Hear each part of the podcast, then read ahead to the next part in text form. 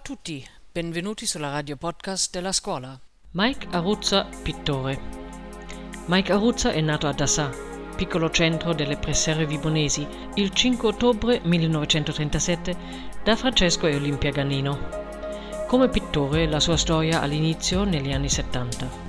A Milano, dove si era trasferito sin da piccolo e incise delle canzoni di un certo successo, conobbe un ragazzo svizzero di nome Carlo Salis, che studiava musica ed era appassionato di pittura.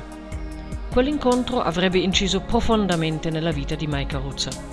Era il 1971 e una sera, assieme al Salis, si ritrovarono davanti a una valigetta di colori e una tela. Salis cominciò a pasticciare e in pochi minuti buttò giù quella che gli presentò come un'opera moderna. Mike quasi lo schernì e l'amico, diventato serio, lo sfidò per vedere se egli fosse capace di fare meglio. Qualche sera dopo, Mike decise di cimentarsi. Si procurò una piccola tela e dipinse il volto di una Madonna di Raffaello, aggiungendogli un velo. Quando Carlo tornò a trovarlo, osservò il quadro e rimase colpito a tale punto che gli consigliò di dedicarsi alla pittura. Mike scoprì così, a 34 anni, il suo talento. Si attrezzò e quando nel 1972 fu invitato in America dalla sorella per visitare la tomba dell'indimenticato padre ivi sepolto, fu già nelle condizioni di allestire la sua prima mostra personale all'Old Town Gallery di Stamford. Applausi a scena aperta vi furono per quel pittore giunto dalla terra di Leonardo, Michelangelo e Caravaggio. In America fu invitato per un'altra personale di pittura e nel 1973 espose nella Douglas Gallery di New York.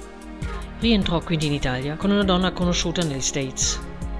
La passione iniziale lasciò il posto alla razionalità e soprattutto al richiamo della propria terra natia. Chiuse la parentesi milanese, messa da parte una vita passionale ed irrequieta, Mike Aruzza ritornò nella sua amata Dasà. Qui conobbe Iride e si innamorò. Si sposò e costruirono insieme una famiglia solida. Dal 1982 al 2003 ha insegnato educazione musicale nella scuola pubblica, ma dal 1971 fu la pittura il filo conduttore della sua vita. Una creatività innata, oltre 700 opere con uno stile inconfondibile che ridà vita ai frammenti di un'epoca, di una civiltà contadina in parte dimenticata, a emozioni e contesti che appartengono a un tempo che non c'è più.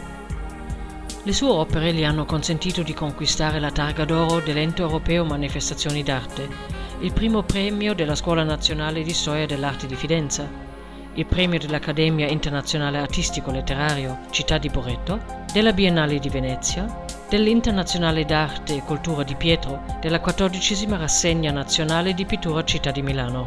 Il Trofeo Calabria è una lunghissima serie di riconoscimenti in campo nazionale ed internazionale fino al premio alla carriera nel 1998 consegnatogli dal professor Vittorio Sgarbi. Le sue opere sono catalogate nell'Enciclopedia Pittori e Scultori Italiani, nel Catalogo d'arte moderna italiana edita da Mondadori, fino al Dizionario enciclopedico d'arte contemporanea. Da Miami a Stoccarda, passando per Firenze e Milano, ha esposto le sue opere nel corso di alcune tra le manifestazioni artistiche più importanti in campo nazionale ed internazionale. I suoi quadri oggi si trovano anche in Francia, Germania, Australia e Stati Uniti. Il colore steso a pennellate piene, che nella purezza e nella mescolanza appare rarefatto e a volte pulverulento, scrive delle sue opere Rossella Vaudrey, già soprintendente per il patrimonio storico-artistico della Calabria, appartiene a questa pittura di Mike Aruzza allo stesso modo di come fa parte della Calabria per quell'amalgama di luci vibranti e riverberi atoni che le è senz'altro caratteristica e che è una delle sue immagini più difficili da scalfire. Ripropone Mike Aruzza le immagini di una vita contadina che appartiene ad una Calabria anni 50, i giochi di un tempo, fino alle struggenti immagini della Sacra Famiglia o del sacrificio di Giuditta Levato, dipinto oggi collocato a Reggio nella sala del Consiglio regionale della Calabria. Una delle sue ultime grandi opere è il Tommaso Campanella, presentato recentemente alla presenza della più illustre studiosa del filosofo di Stignano, la professoressa Germana Ernst, docente di nuova filosofia all'Università Roma 3. La luce che ravviva i colori del giorno e che delinea le figure rendendole sempre più reali e i fondi scuri che ripropongono atmosfere caravaggesche nelle ambientazioni chiuse e nelle nature morte contraddistinguono le due espressioni di un pittore capace di offrire, attraverso le immagini delle antiche maestranze, delle usanze di un tempo, di una quotidianità popolare, uno strumento artistico per mantenere in vita una cultura che non può estinguersi un talento innato, autentico, genuino perché non artefatto, puro perché non ostaggio dei vincoli della tecnica che per Mai Caruzza era esclusiva spontaneità. Che sia tracciata tramite pennello o spatola, la sua è arte pura, capace di cogliere il senso delle espressioni e delle gestualità, addolcendole o estremizzandole, caratterizzando così, attraverso la sua unicità, quella che appartiene ad un grande artista contemporaneo, vivace nella produzione e costantemente insoddisfatto.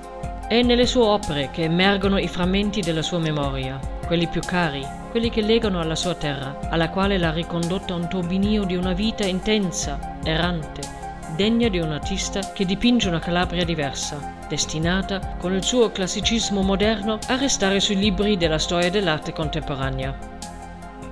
Pietro Comito, giornalista del quotidiano Calabria Ora e autore di un libro sulla vita di Mai Caruzza di prossima pubblicazione.